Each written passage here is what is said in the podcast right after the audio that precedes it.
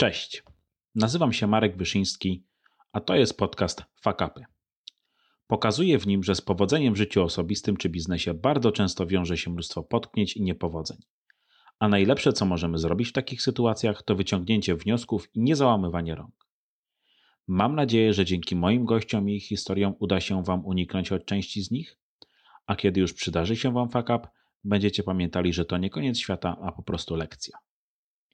Zapraszam Was do wysłuchania pierwszego odcinka podcastu, w którym moim gościem jest Grażyna Młynarczyk, Managing Director Dale Carnegie Polska i osoba odpowiedzialna za obecność tej marki w naszym kraju.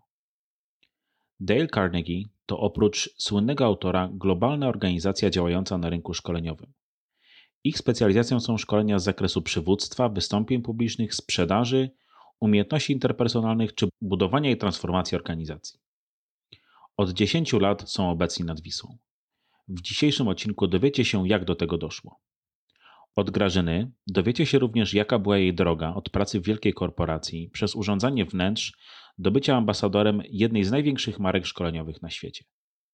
Porozmawiamy o tym, czy warto zawsze robić wszystko samodzielnie, upierać się przy swoim i czy chodzenie na kompromisy, kiedy klienci mocno naciskają na swoją wizję, to dobry pomysł. Oczywiście poruszymy też temat COVID-a i tego, jak dużym fakapem okazało się całkowite zamykanie się na szkolenia online. Zapraszam do wysłuchania odcinka.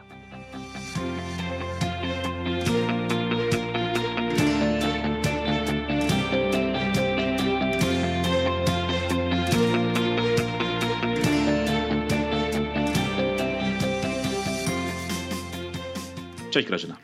Cześć Marku, witam serdecznie.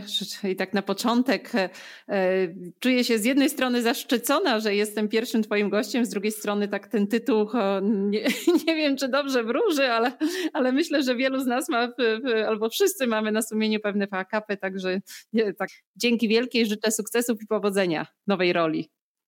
Dzięki ogromne za, za dobre słowa. Postaram się być dzisiaj w miarę delikatny i będziemy o tych fakapach rozmawiać na pewno w bardzo kulturalny sposób. E, cieszę się bardzo, że znalazłaś dla mnie czas. I chciałem Cię na początku poprosić może o lekkie przedstawienie się, bo nie wszyscy moi słuchacze e, mieli okazję zetknąć się i z samą marką, i z Tobą, więc gdybyś mogła pokrótce opowiedzieć, jaka jest Twoja historia, bo wiem, że Dale Carnegie nie jest pierwszą rzeczą, jaką zajmowałaś się w życiu, więc jak to się stało, że postanowiłaś prowadzić firmę szkoleniową i czemu akurat Dale Carnegie? Faktycznie nie tylko Dale Carnegie i jak to często w życiu bywa, to była pewna kwestia przypadku.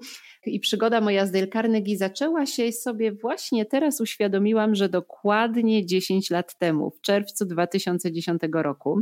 Za chwilkę do tego wrócę. Byłam, jestem w zasadzie dalej licencjonowanym doradcą podatkowym, ale nie chciałam w tym iść. Miałam miałam takie poczucie, że muszę zacząć robić coś zupełnie innego. Wtedy miałam jakąś taką wizję, że czas zacząć zajmować się czymś innym, a wtedy miałam, może to tak trochę w związku z budową w domu, zawsze mnie zresztą pasjonowały wnętrza, projektowanie wnętrz. Stwierdziłam, że zajmę się tym. Póki nie mam innego pomysłu, to zajmę się tymi wnętrzami. I faktycznie. Czyli to jeszcze nie był Dale to wtedy, tak? Nie był, to nie, i, to, I to nie było tak, że odeszłam z korporacji e, stabilnej, dobrej, nie chcę powiedzieć ciepłej posady, bo tak, tak, tak to, to nie chodzi o, o komfort tylko, ale z, no, no jednak no, w pewien sposób to były komfortowe e, warunki e, za dość dużą cenę, jeżeli chodzi o takie życie prywatne. Nie, to, to jeszcze nie był Dale. To było właśnie to projektowanie. Miałam takie marzenie, żeby tworzyć wnętrza, w których ludziom będzie dobrze, gdzie będą się czuli szczęśliwi. Będę pomagać im spełniać swoje marzenia. I faktycznie zajmowałam się tym dwa lata. Też z sukcesami, natomiast to stwierdziłam, że to jednak nie jest, nie jest taki biznes, który mi do końca pasuje nie chciałam tego rozwijać na jakąś taką bardzo dużą skalę. To był też trudny, no to jest kwestia wykonawców, no zupełnie, zupełnie inny, ale też, też, też duża, duża lekcja i parę fajnych wnętrz udało mi się zrealizować. No i pewnego dnia, właśnie tak na wiosnę mniej więcej, e, na wiosnę w maju 2010 roku, mój partner dostał list. Miał firmę i dostał list. E, to już taki był czas, kiedy tych listów za dużo się nie wysyłało. Mówimy o takim papierowym, tak, prawdziwym tak, liście, takim papierowym, prawdziwym Bo liście, który od Nie wszyscy słuchacze może mieli styczność z takim. Ja dzisiaj dostałem jeden z urzędu skarbowego, tak, ale tak, tak. to dzisiaj, chyba nie, nie o takie chodzi. Tak, dzisiaj, dzisiaj listy to się kojarzą tylko z urzędami albo w, e, z rachunkami za prąd. Wtedy też już tego tak nie było i, i jakoś tak e, mój partner, który z, zwykle, zwykle takie listy rzucał prosto do kosza, zobaczył pieczątkę Dale Carnegie i jakoś się tym zainteresował. I mówi, słuchaj, Dale Carnegie, firma globalna, obecna prawie na całym świecie, a nie obecna w Polsce. Ja przyznam się szczerze, że ja wtedy nie do końca wiedziałam, znałam Dale'a Carnegie jako autora książek, ale nie do końca znałam ich jako organizację, organizacją która, taką szkoleniową. No i wtedy faktycznie był taki moment, gdzie Dale Carnegie bardzo chciał znaleźć partnera w Polsce firmę, która, która mogłaby tutaj rozwijać szkolenia, rozwijać tą markę w Polsce. No i zaintrygowało nas. Faktycznie rozmawialiśmy od jakiegoś, od jakiegoś czasu, że może fajnie by było zająć się rozwojem, szkoleniami, wykorzystać doświadczenia te z, z, konsultingu, no bo szkolenia to też jest, to, to jest swego rodzaju doradztwo. Doradztwo, w jaki sposób lepiej wykorzystywać swój mm -hmm. potencjał, doradztwo i narzędzia faktycznie wtedy sprawy potoczyły się bardzo szybko. Mieliśmy jedno spotkanie w Warszawie, drugie spotkanie w Warszawie, gdzie okazało się, że ten, ten list to tak naprawdę to był chyba taki, jak to czasami mówię, akt desperacji Dale'a, żeby dotrzeć do maksymalnej ilości firm, która gdzieś w KRS-ie miała wpisane w zakresie swojej działalności szkolenia. A nasza firma wówczas przypadkowo tak, coś takiego miała wpisane. Ale po drugim, e, po drugim spotkaniu tutaj w Warszawie jeszcze z wiceprezydentem Dale'a Carnegie, odpowiedzialnym za mm, rozwój globalny, bardzo szybko dostaliśmy informację, i to było w czerwcu, obydwa spotkania były w czerwcu. Nie, przepraszam, jedno było w czerwcu, jedno było na początku lipca. Dostaliśmy informację, że jesteśmy zaproszeni do siedziby Dale Carnegie w Nowym Jorku e, na zaprezentowanie biznesplanu. Zaczęły się wakacje, mieliśmy mnóstwo planów wakacyjnych. Moje dzieci miały wtedy roczek, także dość takie jak maluchy. No a tutaj jeszcze trzeba przygotować biznesplan. Biznesplan nie tylko po to, żeby no, zaprezentować się dobrze, ale przede wszystkim ja sobie, ponieważ ja, ja to, to, tą, tą, tą sprawą tutaj e, od początku się zajmowałam, odpowiedzieć sobie na pytanie, czy, czy ja chcę w to wchodzić. No, no, rynek szkoleniowy to nie była branża wówczas, którą znałam dobrze, więc w bardzo szybkim czasie zorganizowałam dziesiątki spotkań z osobami z, mającymi cokolwiek wspólnego z tą branżą, żeby poznać rynek. Przewertowałam wszystko, co się dało, żeby zobaczyć, w jaki sposób w ogóle ten plan zbudować. No bo mówię, dla mnie to było głównie plan dla mnie, czy ja chcę w to wchodzić i z czym to się wiąże, z czym to się je. A, a drugorzędne tak naprawdę było, żeby to zaprezentować gdzieś tam w Stanach. No ale w, i, i od początku miałam takie podejście, zresztą miałam często takie podejście w życiu, że e, nie lubię robić rzeczy na siłę. I uważam, że jeżeli, oczywiście to, to, nie jest, to nie znaczy, że nie wkładać wysiłku w to, co robię. Tylko e, w takiej sytuacji, jak wtedy była, pojawiła się, pojawiło się pewne opportunity, zaczęłam odkrywać tę organizację, co robią, podobało mi się to ale z drugiej strony nie chciałam sobie narzucić czegoś takiego, że muszę to mieć za wszelką cenę. Tak sobie trochę myśl, myślałam i często tak myślę, że robię co w mojej mocy, żeby to jak najlepiej poznać, jak najlepiej przygotować, a jednocześnie zostawiam pewną przestrzeń losowi. I tak sobie jadąc do tego Nowego Jorku, myślałam, że jeżeli to jest dla mnie, to to dostanę, to podpiszemy umowę. To się uda. To się uda. Mhm. A, jeżeli nie jest dla mnie, nie będę przeżywać i żałować, e, jeżeli to się nie uda i gdzieś, gdzieś wtedy tak zupełnie intuicyjnie stosowałam zasady Dale'a Carnegie'ego, które później tak dogłębnie poznałam.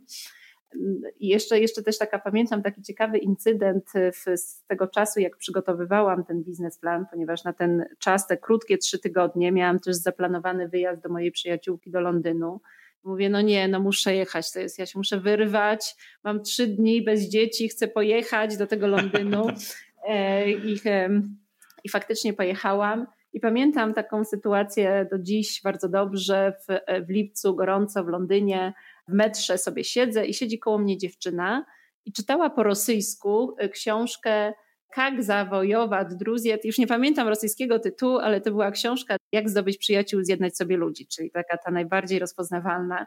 I mówię, o, to jest znak, to jest dobry znak, że dobra, zabieram się do biznesplanu mocno po powrocie i działamy. No i faktycznie pojechaliśmy 28 prezentacja przed, przed całym executive teamem, jeszcze z członkami rodziny, którzy, którzy oczywiście są właścicielami ciągle organizacji. Prezentacja biznesplanów, no, przepytywanie, przesłuchiwanie, no bo jednak Polska, Polska jest dużym rynkiem i Dale Carnegie widział ten potencjał w, w Polsce. I, i gdzieś wybór partnera był, był bardzo ważny kilkugodzinne spotkanie. Po zakończeniu poproszono nas, żebyśmy zostali jeszcze chwilkę. No i dosłownie w ciągu 10 minut wraca CEO e, z listem intencyjnym i informacją, że zapraszają nas do współpracy. Także super, się, super dzień, super świętowanie. Musieliśmy pilnie wracać do, do, do Warszawy, ponieważ ja zaraz wyjeżdżałam na wakacje, też właśnie zaplanowane wcześniej i umowę z Dale'em Carnegie podpisywałam w, na Costa Brava w, w Hiszpanii będąc, ponieważ tam mi przysłali kontrakt, który miał no wiecie, jak, jak te amerykańskie kontrakty wyglądają, chyba z 300 stron. E, no, książka. Tak, tak, książka, książka. Miałam lekturę do studiowania na wakacjach, musiałam mieć świadka, przy którym to podpisywałam, była to opiekunka moja do dzieci, także tak. I podpisaliśmy kontrakt i się zaczęło. Zaczęło kontrakt w sierpniu 2010 roku i od stycznia 2011 zaczęliśmy operacyjnie działać tutaj w Polsce. Okej, okay, to nieźle, czyli odrobina przypadku, list znaleziony w skrzynce, jakiś omen w londyńskim metrze po rosyjsku, 10 lat ciężkiej pracy i oto jesteśmy, tak? Tak można w skrócie tak, tak, podsumować tak, Twoją tak, przygodę tak, z Dale'em? Dobrze, to zdecydowałaś pierwsze się wejść... Pierwsze 10 lat przygody, Marek. Myślę pierwsze 10 pierwsze, lat. Pierwsze 10 lat, oczywiście. E, zdecydowałaś się wejść w, w współpracę z tak e, ogromną firmą i z tak wielkim brandem, jakim jest Dale Carnegie. Domyślam się, że to samo w sobie musiało być trochę przytłaczającym doświadczeniem rozwijanie czegoś tak wielkiego na, na naszym rynku. I chciałbym Cię zapytać, bo nasz podcast jest w końcu o, o porażkach, tak? Do tej mhm. pory mówimy o, o samych sukcesach, ale chciałem Cię zapytać przede wszystkim najpierw o dwie rzeczy. Na samym początku powiedz mi może, jakie jest w ogóle Twoje podejście do porażek i popełniania błędów? Bo ja ja się na przykład bardzo mocno frustruję na samym początku, tak? Nie potrafię od razu traktować porażki jako nauczki, e, natomiast pierwsze, co u mnie bierze górę, to emocje. Powiedz mi, jak, jak to wygląda u ciebie, bo domyślam się, że przez wszystkie lata kariery i 10 lat prowadzenia Dale'a jedno czy dwa potknięcia się trafiły. O, oczywiście, no potknięcia. Myślę, Marku, że w moim, w moim słowniku chyba nie ma słowa porażka. Są, oczywiście są rzeczy, które mogłyby być zrobione inaczej, mogły być decyzje inaczej, inne podjęte, pewne rzeczy mogły być zrobione lepiej, szybciej. Możemy je nazywać e, fakapami, możemy je nazywać niepowodzeniami. Nie lubię ich nazywać porażkami, nie nazywam ich porażkami, bo myślę, że to słowo takie samo w sobie jest, e, fakap to lepiej chyba brzmi po angielsku, bo ma w sobie coś takiego zadziornego, a porażka to jest taka po prostu, taki ciężar od razu czuję na plecach, jak wymawiam to, to słowo i jest, jest chyba czym innym no niż. To dobre podejście. No, jest chyba czym innym niż popełniane błędy. Jakie jest moje podejście? No, myślę, że zostawiam sobie i zostawiam wszystkim w koło prawo do popełniania błędów jeden raz tego samego błędu. Nie, mhm. gdzieś, gdzieś nie, ma, nie ma chyba we mnie przyzwolenia e, e, i wtedy to była porażka. Gdybym dwa razy popełniła ten sam błąd, to by była porażka. A to, że, że popełniamy błędy, że robimy rzeczy czasami nie, nie do końca tak, jak, jak powinny być zrobione, czy podejmujemy decyzje w, w oparciu o za mało informacji, to, to są po prostu błędy i gdzieś mam na to przyzwolenie, bo wiem, że inaczej nie ruszymy do przodu, bo gdybym się bała porażki i błędu, to bym w życiu nie podpisała tej umowy wtedy z Dale Carnegie w, w, w sierpniu 2010 w Hiszpanii, bo bym, bo bym się tego bała. To było, to było przedsięwzięcie no, obca dla mnie branża, zupełnie mało doświadczeń, musiałam szybko stworzyć zespół, także gdybym się bała porażki, to bym tego nie zrobiła. Ja myślę, no co, co najgorszego może się stać? I, i to, to jest kolejna z zasad, zasad Dale'a Carnegie'ego i jak to przeczytałam właśnie mniej więcej w tamtym czasie, to, to, to zupełnie się zmieniło takie moje podejście do, do błędów, do porażek, bo zadaję sobie pytanie, jak coś, coś się dzieje nie tak, jak nie wiem, przegramy jakiś projekt, czy na przykład no, no, w, w, no coś się dzieje nie tak, zadaję sobie pytanie, co najgorszego może się stać. Gdzieś racjonalizuję to, to wszystko i nie pozwalam chyba takim, takim emocjom w, w mnie zdominować. Czyli co najgorszego może się stać. Gdzieś to staram się to w pewien sposób zaakceptować, ale nie, nie w takim sensie, że zgodzę się na to i macham ręką, tylko zaakceptować i starać się no, jak najlepiej z danej sytuacji e, wyjść. E, to jest jedna rzecz. Druga rzecz, właśnie to, to o czym powiedziałeś, to, to wyciąganie wniosków. Co, co następnym razem mogę zrobić inaczej, lepiej i dlaczego w ogóle dlaczego doszło do tego błędu gdzieś, w, w, jak, żeby tego uniknąć w przyszłości. I po trzecie, myślę bardzo ważne, nierozpamiętywanie, czyli gdzieś, ok, wyciągam wnioski, wychodzę o to silniejsza, gdzieś o nowe doświadczenie, ale nie, ja nie cierpię, słuchaj, takiego wracania, a co by było gdyby. I oczywiście jak, jak założyłam Dale'a, to naprawdę sporo czasu zajęło, zanim to wszystko zaczęło, nazwijmy to, hulać i, i zanim gdzieś tam poczułam taką, taką też bezpieczeństwo i stabilizację finansową, czyli wychodzę z, z, z organizacji, gdzie zarabiam kupę pieniędzy, a teraz a wchodzę gdzieś, gdzie muszę, gdzie muszę e, nie tylko w, e, zainwestować dużo pieniędzy, ale też z, zaakceptować to, że przez pewien czas nie będę zarabiać albo będę zarabiać dużo mniej ale powiedziałam sobie, nie, i, i, w takich momentach łatwo powiedzieć, a kurczę, mogłam zostać, co, co by było gdyby. I ja zawsze uważam, że jak podejmę decyzję, to działam zgodnie z tą decyzją i nie, roz, nie roztrząsając, co by było gdyby, bo to jest, to jest, no to nic nie zmieni. Ja nie zmienię tej decyzji, nie cofnę się w miesiąc, dwa lata wstecz, a, a, a tylko gdzieś takie, nie, i nie skupiam się na swoim obecnym celu, tylko tracę swoją energię, swój czas na to, żeby myśleć, co było, a nie na tym, co będzie i, i gdzieś nie, nie, na tym, co chcę, co, co chcę osiągnąć. Ale tak poza tym to bardzo nie lubię w ogóle, daję sobie prawo, ale nie lubię popełniać błędów i to jest i, i, i to są też takie sprzeczności, z którymi gdzieś tam nauczyłam się sobie radzić, bo zawsze byłam takim typem trochę perfekcjonistki, że wszystko musi być najlepiej i to jest jeden z tak, jedna z takich rzeczy, która wbrew pozorom przyczyniła się właśnie do, do, do, do błędów, bo na przykład takie poczucie, że ja wszystko zrobię najlepiej, gdzieś tam na pierwszym okresie szczególnie funkcjonowania firmy skutkowało tym, że byłam zawalona robotą, że e, za mało angażowałam zespół w pewne rzeczy, gdzie w, e, nigdy nie lubiłam prosić o pomoc, bo to by była dla mnie jakaś tam oznaka mojej e, słabości, a, a, a dzisiaj mi to dużo łatwiej przychodzi i gdzieś tam daje też dużo większą przestrzeń dla innych. I to nie jest tak, że ja że sobie odpuszczam pewne rzeczy, tylko bardziej się skupiam na tym, co, co, co faktycznie jest ważne i co gdzieś mnie przybliża do mojego celu.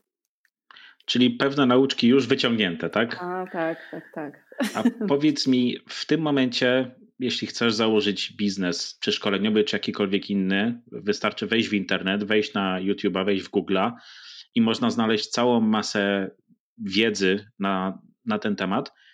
I można też znaleźć całe mnóstwo ludzi, którzy prowadzą takie biznesy, popełnili już trochę tych błędów, mieli trochę tych fakapów i nawet się nimi dzielą. Mhm. Czy w formie filmu, czy w formie takiego podcastu jak ten, e, czy artykułów na blogu.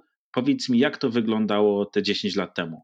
Czy ty miałaś w ogóle w swoim otoczeniu osobę, która była w stanie ci powiedzieć: Słuchaj, nie próbuj robić wszystkiego sama, bo, bo nie podołasz. Pamiętaj, że masz zespół, czy musiałaś się tego wszystkiego uczyć na własnej skórze?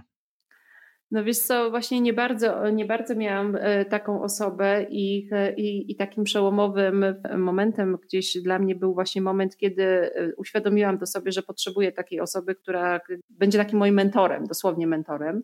Bo przez na, na początku, tak jak mówiłam, to co błąd na pewno, znaczy, okej, okay, nazywajmy to fakapem, błędem, to to, że miałam takie poczucie zupełnie niepotrzebne, błędne, że nie tylko, że ja podejmę najlepszą decyzję, ale że ja jestem odpowiedzialna za, za podejmowanie wszystkich decyzji. I dzisiaj dużo bardziej czerpię z, z doświadczeń, z umiejętności, kompetencji ludzi, ludźmi, którymi jestem otoczona, ale to, to był mój problem wtedy i takie, taka że ja to muszę zrobić gdzieś, no ja, ja za to odpowiadam. I wtedy na pewno nie było takiej dostępności, te, te 10 lat, no to, to, to jak wiemy, to jest tyle, co się zmieniło w ciągu. Ja nawet nie wiem, czy wtedy już był YouTube. Może już było, ale tak pewnie nie tak powszechnie wykorzystywany. Nie wiem, czy nie Google Video to się wtedy nazywało. tak, tak, tak, tak. Nawet właśnie nie wiem. I, I faktycznie ja nawet jak robiłam badanie, e, nazwijmy to rynku dla potrzeb mojego biznesplanu, no to faktycznie też ta ilość informacji w internecie była mocno ograniczona.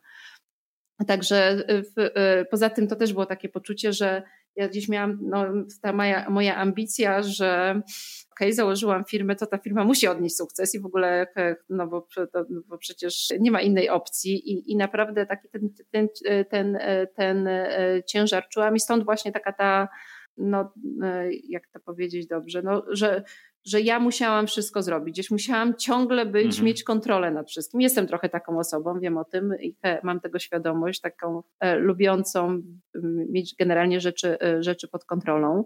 Także wtedy niestety nie korzystałam, ale gdzieś po, po chyba, było po sześciu latach, e, tak sobie pomyślałam, że kurczę, przydałby mi się ktoś, ktoś z zewnątrz, nawet nie, nie właśnie z, nie, nie, nie, nie, nie ode mnie, kto, kto by mi pomógł tak trochę, nie tyle, że doradził w podejmowaniu decyzji, w prowadzeniu, ale trochę tak pomógł mi spojrzeć y, z boku na pewne rzeczy, bo ja byłam bardzo, ja jestem zawsze taką osobą bardzo zaangażowaną w to, co robię i ja byłam od samego początku zaangażowana i w sprzedaż, w realizację projektów, e, gdzieś e, w to, w to umacnianie tej marki w Polsce, w zdobywanie klientów i tak czasami y, czasami może łatwo z, z, z, zgubić dystans i tak popatrzeć z boku, czy to, co robimy, to, to ma sens, czy może trzeba, nie miałam czasu na to, żeby się zatrzymać i, i zastanowić nad pewnymi rzeczami.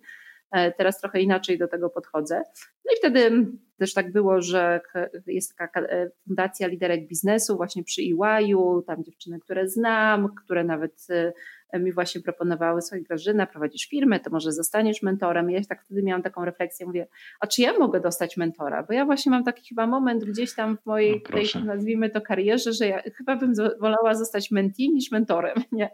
I, I, faktycznie to mi bardzo pomogło. Także czasami po prostu gdzieś rozmowa z kimś z zewnątrz, zupełnie takim, kto zada odpowiednie pytanie, kto podzieli się trochę swoim doświadczeniem, kto pomoże pewne rzeczy poustawiać, to e, ta taka kilkumiesięczna gdzieś nasza praca, kilka spotkań tak do, dosłownie, faktycznie w, e, bardzo, bardzo mi pomogły i, i też Dale jako organizacja w Polsce. Ja wtedy podjęłam dużo takich decyzji.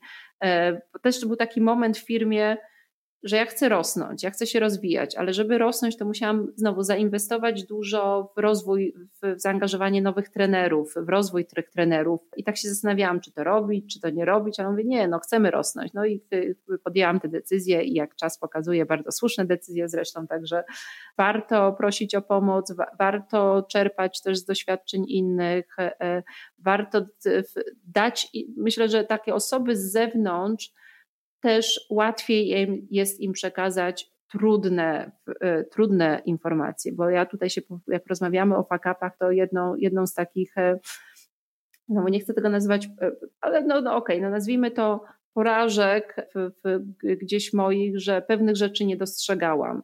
W jaki sposób ja jako lider na przykład w, w organizacji, mhm. jak pewne moje czy zachowania były odbierane przez ludzi, bo w ramach tego całego, całego procesu mój, mój mentor rozmawiał z wszystkimi osobami, które ze mną współpracują i E, i uświadomiłam sobie pewne rzeczy, jak pewne rzeczy są odbierane przez, przez ludzi. Oczywiście zupełnie nie tak, jak ja miałam intencję, ale są odbierane i temu, temu nie możemy zaprzeczyć. I, I gdzieś e, taka pułapka, e, pułapka, w którą wpadłam, wiem nawet, jak ona się nazywa teraz, to jest tak, tak zwany mind reading, czyli zakładanie, że ja wiem, co wiedzą inni, i że inni wiedzą, co ja wiem, także co ja myślę.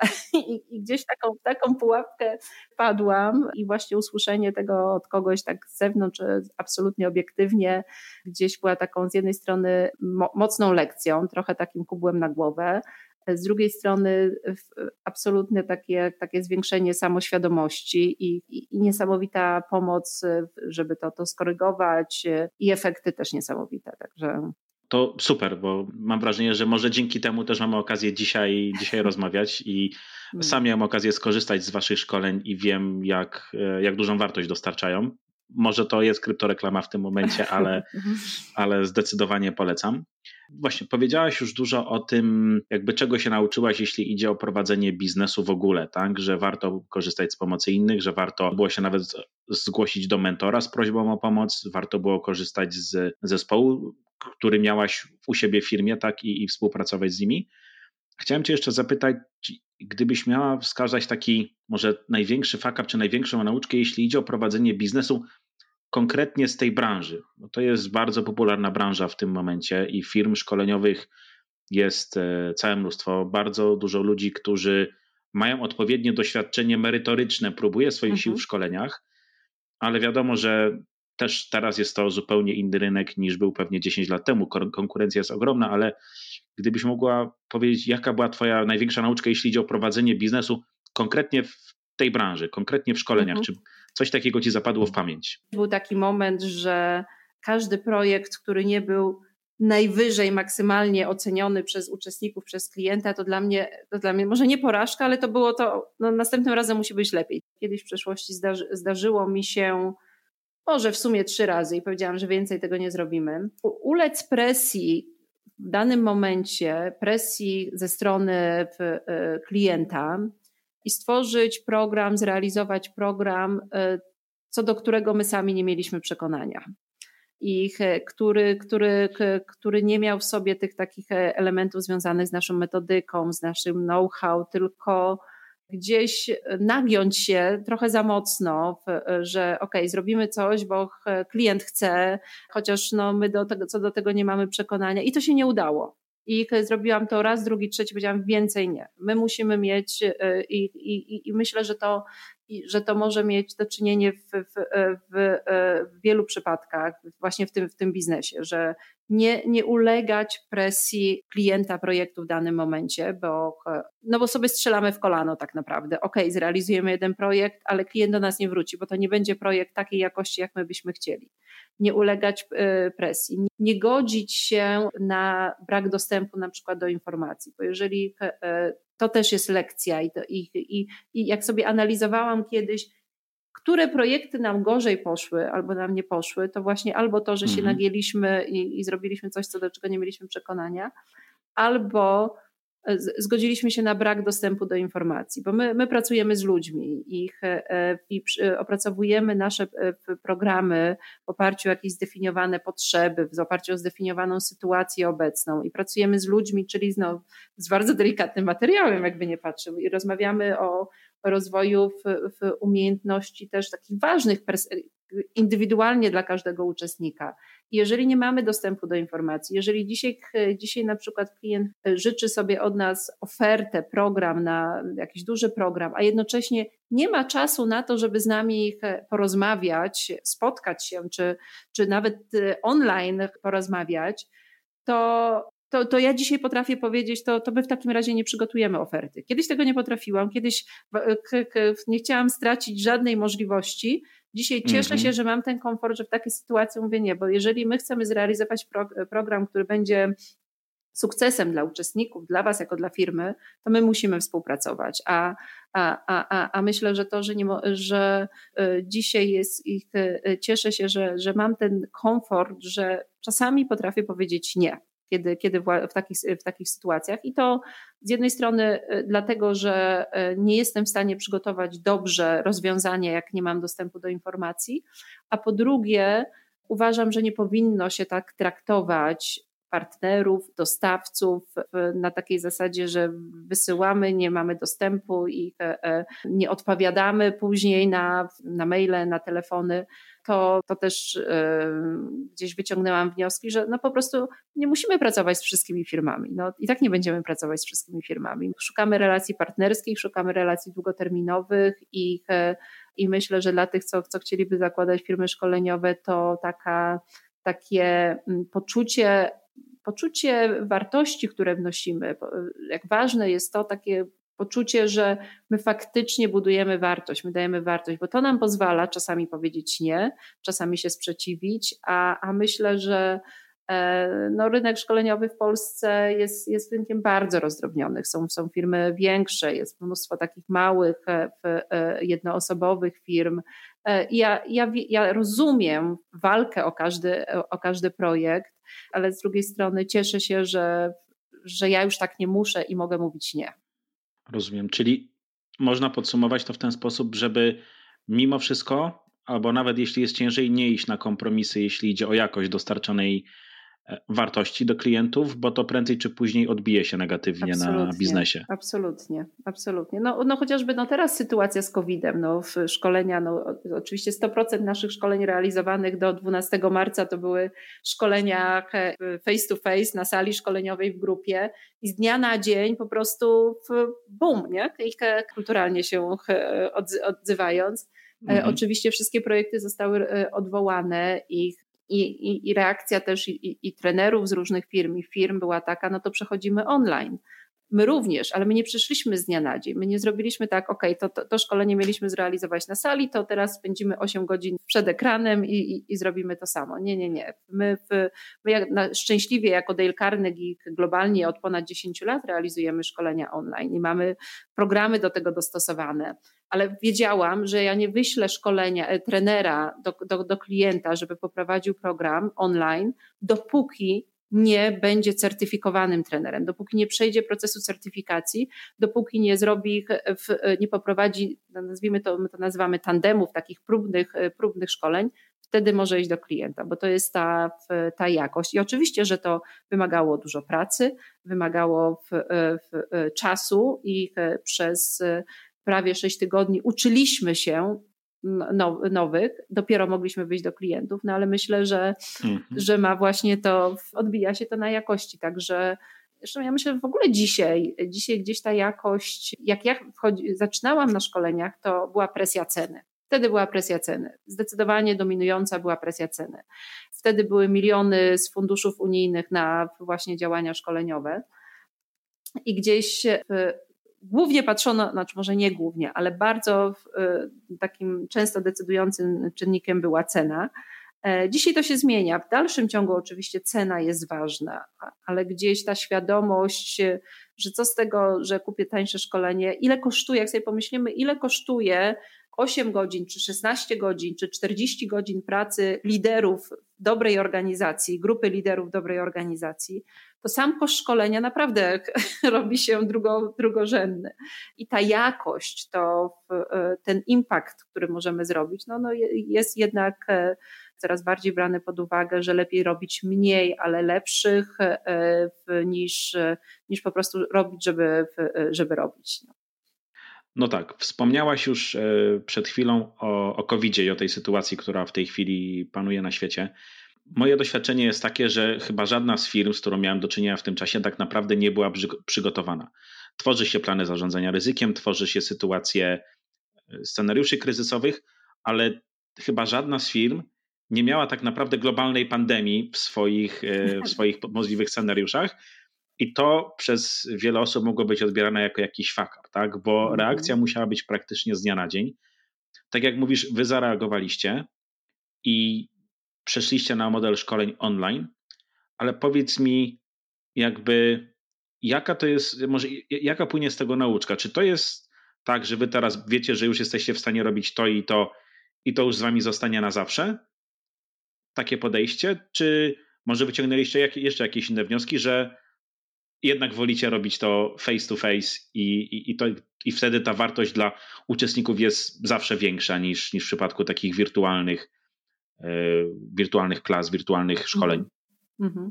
No wiesz co, no myślę, to teraz jak tak o tym mówiłeś Marek, to mi się taki kolejny, jak już rozmawiamy o fuck-upach, właśnie fuck-up skojarzył, bo, bo w sumie e, ja sobie uświadomiłam, że przecież mogliśmy się tym zająć wcześniej, mogliśmy o tym pomyśleć wcześniej i wtedy byśmy nie potrzebowali tych, tych x tygodni na przygotowanie, tylko mogłam być na to przygotowana, że te, że te szkolenia e, online powinny być w naszym portfolio i powinniśmy być je w stanie z dnia na dzień dosłownie zacząć, e, zacząć prowadzić także to może rzeczywiście taka lekcja, żeby żeby mieć zdywersyfikowany taki flow. Portfolio. Mhm. Portfolio, i, portfolio, ale y, portfolio powiązane też z takimi z, z wpływami, z takim cash flow in, prawda? Że mhm. okej, okay, jak nie będziemy mogli robić tego, to będziemy robić to. Jak tutaj będzie gorzej, to będziemy robić to. E, także e, e, taka, taka dywersyfikacja, ale się tym nie zajęliśmy i, i, i faktycznie Kolejna rzecz, taka pułapka, że e, nie, niedopuszczanie gdzieś tam do głowy czarnych scenariuszy, prawda? No, że ja, ja nie wiem dlaczego, tak sobie teraz myślę, że pamiętam, mieliśmy 28 lutego taki bardzo duży event międzynarodowy, gdzie mieliśmy gości z zagranicy, to był 28 e, luty i między innymi przyjechała taka nasza vice-prezydent, która jest odpowiedzialna za EMEA i za e, APAC, e, czyli Australia, Pacyfik i Azja. Azja. Mhm. I opowiadała trochę, co się w Chinach dzieje, no bo w Chinach wtedy ta pandemia była już taka no, mocno za, zaawansowana. Ja zresztą zrezygnowałam no tak. z wyjazdu na ferie do, do Azji ze względu na koronawirusa. Ale to ciągle tak brzmiało. Ja pamiętam, Noa mówi, no słuchajcie, to jest niesamowite, bo w Chinach to się z, z tygodnia na tydzień przestawili, że dzieci w szkołach mają lekcje online, ale właśnie mówi, że nie ma żadnych szkoleń. Ja sobie tak myślałam wtedy, Boże, żadnych szkoleń. Co to by było, gdyby mi nagle wszyscy klienci szkolenia odwołali, nie? To, to, to, to, było, e, to było tak nierealne, a dosłownie, dokładnie za dwa tygodnie to się stało naszą rzeczywistością bo w, mm -hmm. za niecałe dwa tygodnie, no bo tam chyba tego 10 marca ogłoszono, że zamykają szkoły i odwołano wszystko, prawda?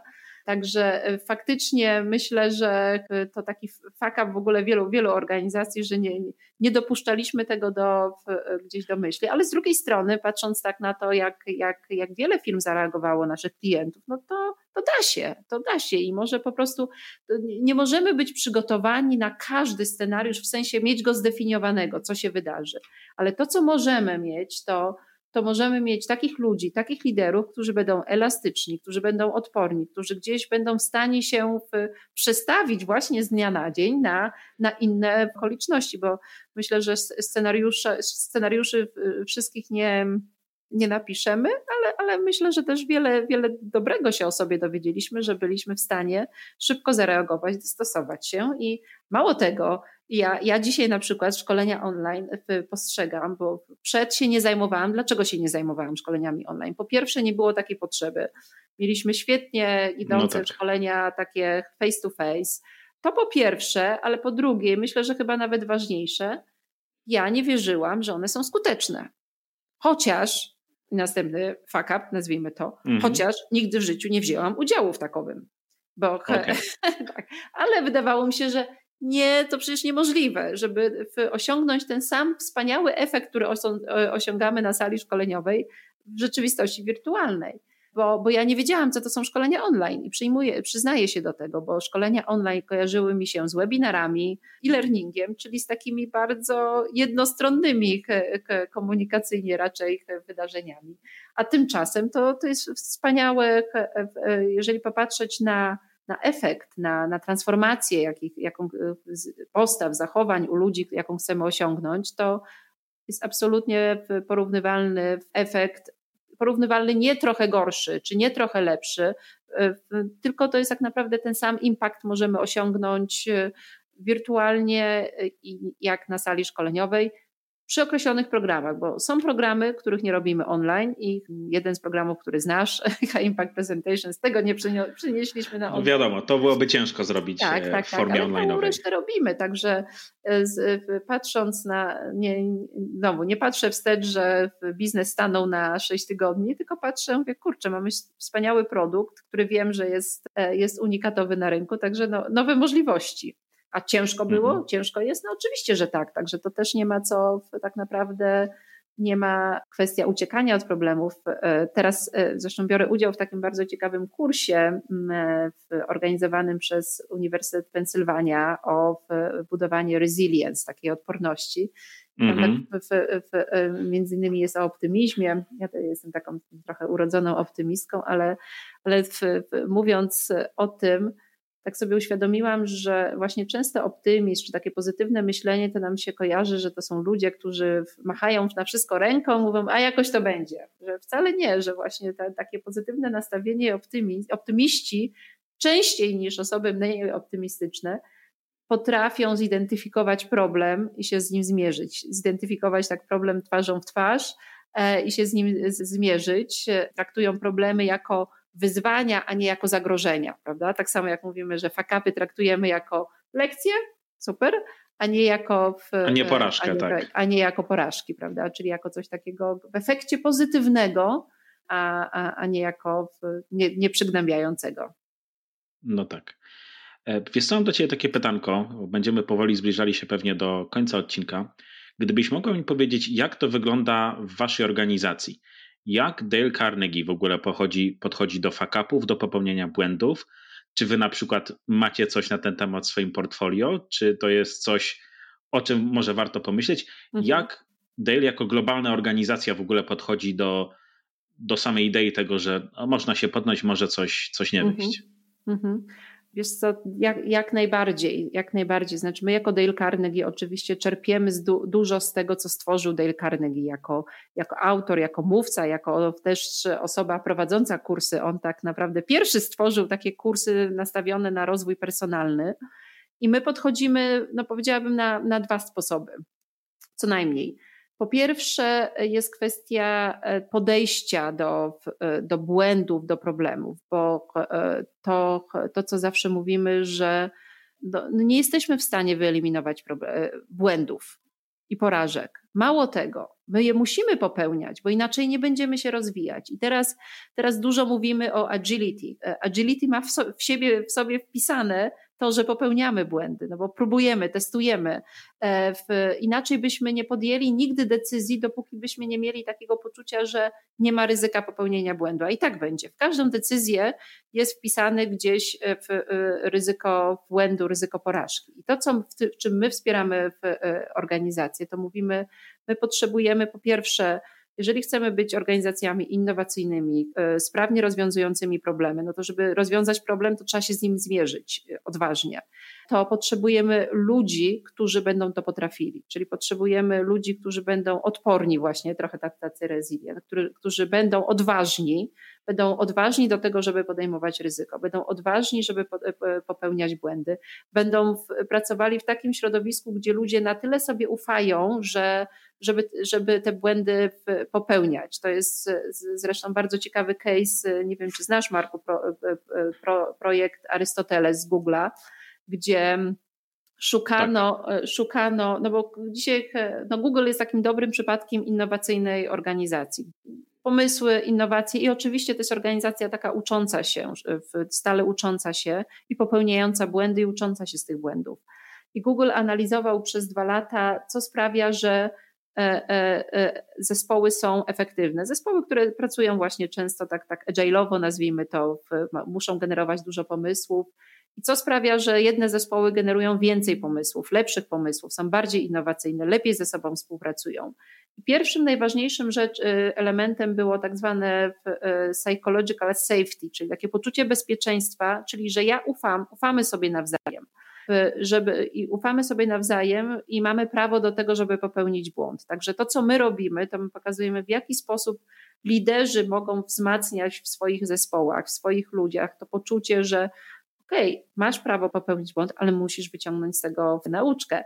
Jak sobie poradzić z tym, żeby z tą taką tą, z tą odwagą, pewnością siebie, żeby z pewnymi rzeczami się z, zmierzać. Czyli to, to jest jedna rzecz, którą robimy, takie wzmacnianie wzmacnianie tych cech, które potrzebujemy dzisiaj, w, w, pracując tym w, w środowisku WK, a z drugiej strony pokazujemy też konkretne narzędzia, w jaki sposób rozwiązywać problemy, w jaki sposób korygować na przykład, jak zarządzamy zespołem i ktoś nie osiąga nie osiąga swoich celów, to też jest swego rodzaju błąd. No, gdzieś popełnia błędy, no to w jaki sposób do tego podchodzić, w jaki sposób to korygować. I e, też mocno czerpiemy właśnie z tego, co z takiego podejścia do rozwiązywania problemów, do popełniania błędów, które Dale Carnegie napisał w swojej książce. Ciekawy temat, jak przestać się martwić i zacząć żyć gdzie naprawdę w, e, tam jest taki zestaw gotowych narzędzi do tego, żeby właśnie z takimi błędami sobie radzić. Ale myślę, że kluczowe i to jest, to jest najważniejsze, to jest nasza postawa i nasze podejście, i nasze gdzieś tam zmierzenie się z. I to jest to coś, coś czego robimy bardzo dużo dzisiaj. Wspieramy wspieramy organizacje w tym umacnianiu tego resilience, nazwijmy to, a, a, a, a, resilience wymaga od nas, żebyśmy mieli takie poczucie, takie poczucie pewności e, siebie, zarówno, że ja sobie z czymś poradzę, ale też poczucie takiego e, bezpieczeństwa stworzone przez liderów, przez menadżerów, że pracujemy w zespole, gdzie możemy popełniać błędy i, i wyciągać z tego wnioski. I rozumiem, że wy pracujecie również według takich samych zasad, że tak to wygląda u was w organizacji i tak to wyglądało 10 lat temu, tak? Kiedy zaczynałaś. I właśnie chciałem zapytać, czy no. miałaś to przyzwolenie z, płynące gdzieś tam z centrali, że coś może nie wyjść? Czy czułaś, czułaś że masz ten komfort, że, że możesz się uczyć? Czy to było bardziej na zasadzie wszystko albo nic? No wiesz co, to chyba tak było. No, no, zawsze jest taki okres trochę, żeby gdzieś tam wejść na ten rynek. Znaczy, my ja, ja, znaczy ja, ja wtedy sobie na pewno nie dawałam takiego przyzwolenia, że może nie wyjść. I to jest jak gdyby, ja się z tym mierzałam i mnie, i mnie to bardzo dużo kosztowało. I to muszę przyznać, że dla mnie to było potężne obciążenie, takie poczucie, że mam wszystko na swojej głowie i że ja nie mogę popełnić błędu. I, e, i, i to może też e, gdzieś mnie zamykało na pewien feedback, ale to, to, to, to, to, to nie jest dobre podejście. Dzisiaj mam inne podejście, dużo zdrowsze i jak się lepiej z tym czuję. I wbrew pozorom powiedziałabym, że popełniam chyba mniej błędów. I to nie wynika tylko z doświadczenia, ale to wynika też z tego, że jak ja sobie daję prawo do popełnienia błędów, to znaczy, że jestem otwartą osobą. I też jestem otwarta na na opinie innych. Łatwiej mi dostrzegać pewne rzeczy i wiem, że jakiś jeden mój pomysł nie jest jedynym najlepszym pomysłem, także ta, ta, ta otwartość jest dużo, dużo większa. Znaczy my, my tutaj w Polsce ja działam bardzo niezależnie i tak powie, oczywiście jestem, korzystamy z, z, procesów, z produktów, z metodyki Dale'a Carnegie, która jest no, no, największą wartością tutaj dla nas, ale, ale gdyby samą strategię działania, to jak, jak wychodzimy na rynek, jak budujemy tą markę w Polsce, to, to my decyzje podejmujemy jakoś tak nam się dobrze układało, że, że zawsze ten, ten, ten, ten Dale w Polsce jakoś sobie zbudowaliśmy, taką markę globalną naprawdę takiej solidnej organizacji. Zresztą regularnie zdobywamy nagrody na, za naj, najszybciej rozwijający się oddział w naszym regionie, za najlepszych trenerów. Także to jest dla mnie to tylko jest takie potwierdzenie, że to, co robimy, jest gdzieś słuszne, chociaż oczywiście pewnie można było coś zrobić szybciej, ale, ale mówię, tak jak patrzę, wyciągam wnioski i idę do przodu. I, i to, to, czego na pewno się nauczyłam, co pomaga mi e, po pierwsze w podejmowaniu decyzji, a, a po drugie myślę też w ograniczaniu błędów, to jest praca z wizją. E, I od kiedy pracuję z wizją, czyli z takim naprawdę nazwaniem, kim my jesteśmy i do czego zmierzamy, co chcemy osiągnąć, po pierwsze jako organizacja, po drugie ja osobiście jako, jako lider, od kiedy z tym pracuję, to wszystko jest łatwiejsze, bo jeżeli mam problem, jakikolwiek, nie wiem, nawet chociażby czy, czy wziąć udział w projekcie, czy, w, czy wziąć udział w jakimś evencie, czy coś zrobić, czy czegoś nie zrobić, w którą stronę iść, to sobie zadaję pytanie i, i tak samo proszę o, o każdego w zespole, żeby zadał sobie pytanie, czy to jest zgodne z naszą wizją, co, czy to nas przybliży do naszej wizji. E, I jeżeli odpowiedź jest nie, to, to nie, bo wcześniej to było tak, że robiliśmy wszystko, co, w, co mogło przynieść nam projekty. A teraz nie. A teraz jesteśmy naprawdę skoncentrowani i świadomie dobieramy, w, w, dobieramy firmy, z którymi chcemy współpracować, dobieramy projekty. To myślę ogranicza błędy, ogranicza frustrację e, bardzo często. No i jest, jesteśmy bliżej celu. Myślę, że to jest świetna nauczka właśnie, żeby nie rozmieniać się na drobne, a wiedzieć dokładnie, dokąd chcemy zmierzać i konsekwentnie do tego dożyć, co no. prawdopodobnie wielu ludziom wchodzącym na ten rynek może się, może się przydać. Tak jak, tak jak sama mówiłaś, konkurencja jest ogromna. Faktycznie jest teraz bardzo duże ciśnienie na to, żeby dostać się gdzieś na jakiś projekt szkoleniowy, ale chyba ta przede wszystkim ta konsekwencja i to obstawianie przy swoim, przy jakości, mhm. przy tej naszej wizji jest tym, co w dłuższej perspektywie jest w stanie przynieść nam zdecydowanie więcej korzyści. Absolutnie. Dobrze, to wiesz co, mam do ciebie jeszcze jedno pytanie, ostatnie, takie na zakończenie. Jedna największa, najważniejsza rada, jeśli idzie o fakapy, jakiej mogłabyś udzielić naszym słuchaczom? Myślę, że zaakceptowanie, że one są i one będą. Fuck up sam w sobie nie jest, nie jest czymś tragicznym, najgorszym. E, tragiczne może być nasze podejście do tego fuck upu i to, co on z nami zrobi, czyli jak, jak sobie z nim poradzimy, to, to, to może być, mieć tragiczne podejście. Także myślę, że takie zaakceptowanie, że one są, mogą nam przynieść suma summarum na koniec e, coś dobrego wręcz. Także nawet jak w danym momencie, jakbyśmy sobie dzisiaj, jak dzisiaj myślimy o jakichś rzeczach, które nas prze, e, przerastały, przerażały i które uznawaliśmy za potężne poraczki, fakapy, nie wiem, rok, dwa lata temu, dziesięć lat temu, to dzisiaj jak patrzymy na to z perspektywy czasu, to nam się wydaje, Boże, naprawdę, ja się dałam tak w to wkręcić i tyle mnie to kosztowało, stresu, emocji, i tak samo pewnie będzie z tym, który nam się wydarzy za, za jakiś czas, bo nam się wydarzą i to, to, to, to nie ma siły, żeby e, mniejsze bądź większe. I mówię, zawsze jest tak, że można, to też jest, to też jest e, myślę, takie postrzeganie, co, co, jest dla nas, co jest dla nas fakapem, bo jeżeli coś świadomie liczyliśmy i nie zrobiliśmy dobrze, no to to tak, e, ale, ale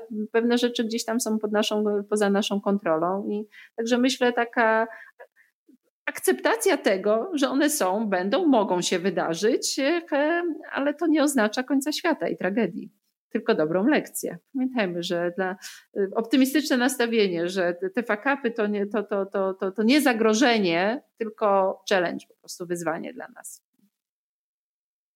Dzięki ogromne za tą radę mm. i dzięki za obecność w dzisiejszym odcinku. Dzięki Marku również. Do usłyszenia. Do Cześć. usłyszenia. Pozdrawiam serdecznie wszystkich słuchaczy. Ogromne dzięki za wysłuchanie tego odcinka. Mam nadzieję, że znaleźliście w nim coś dla siebie. Na koniec mam do Was jeszcze małą prośbę. Niezależnie od tego, czy słuchacie podcastu przez iTunes, Spotify czy YouTube, oceniajcie, subskrybujcie i komentujcie. Dzięki temu będę wiedział, jak robić ten podcast jeszcze lepiej. Do usłyszenia w następnym odcinku. Cześć!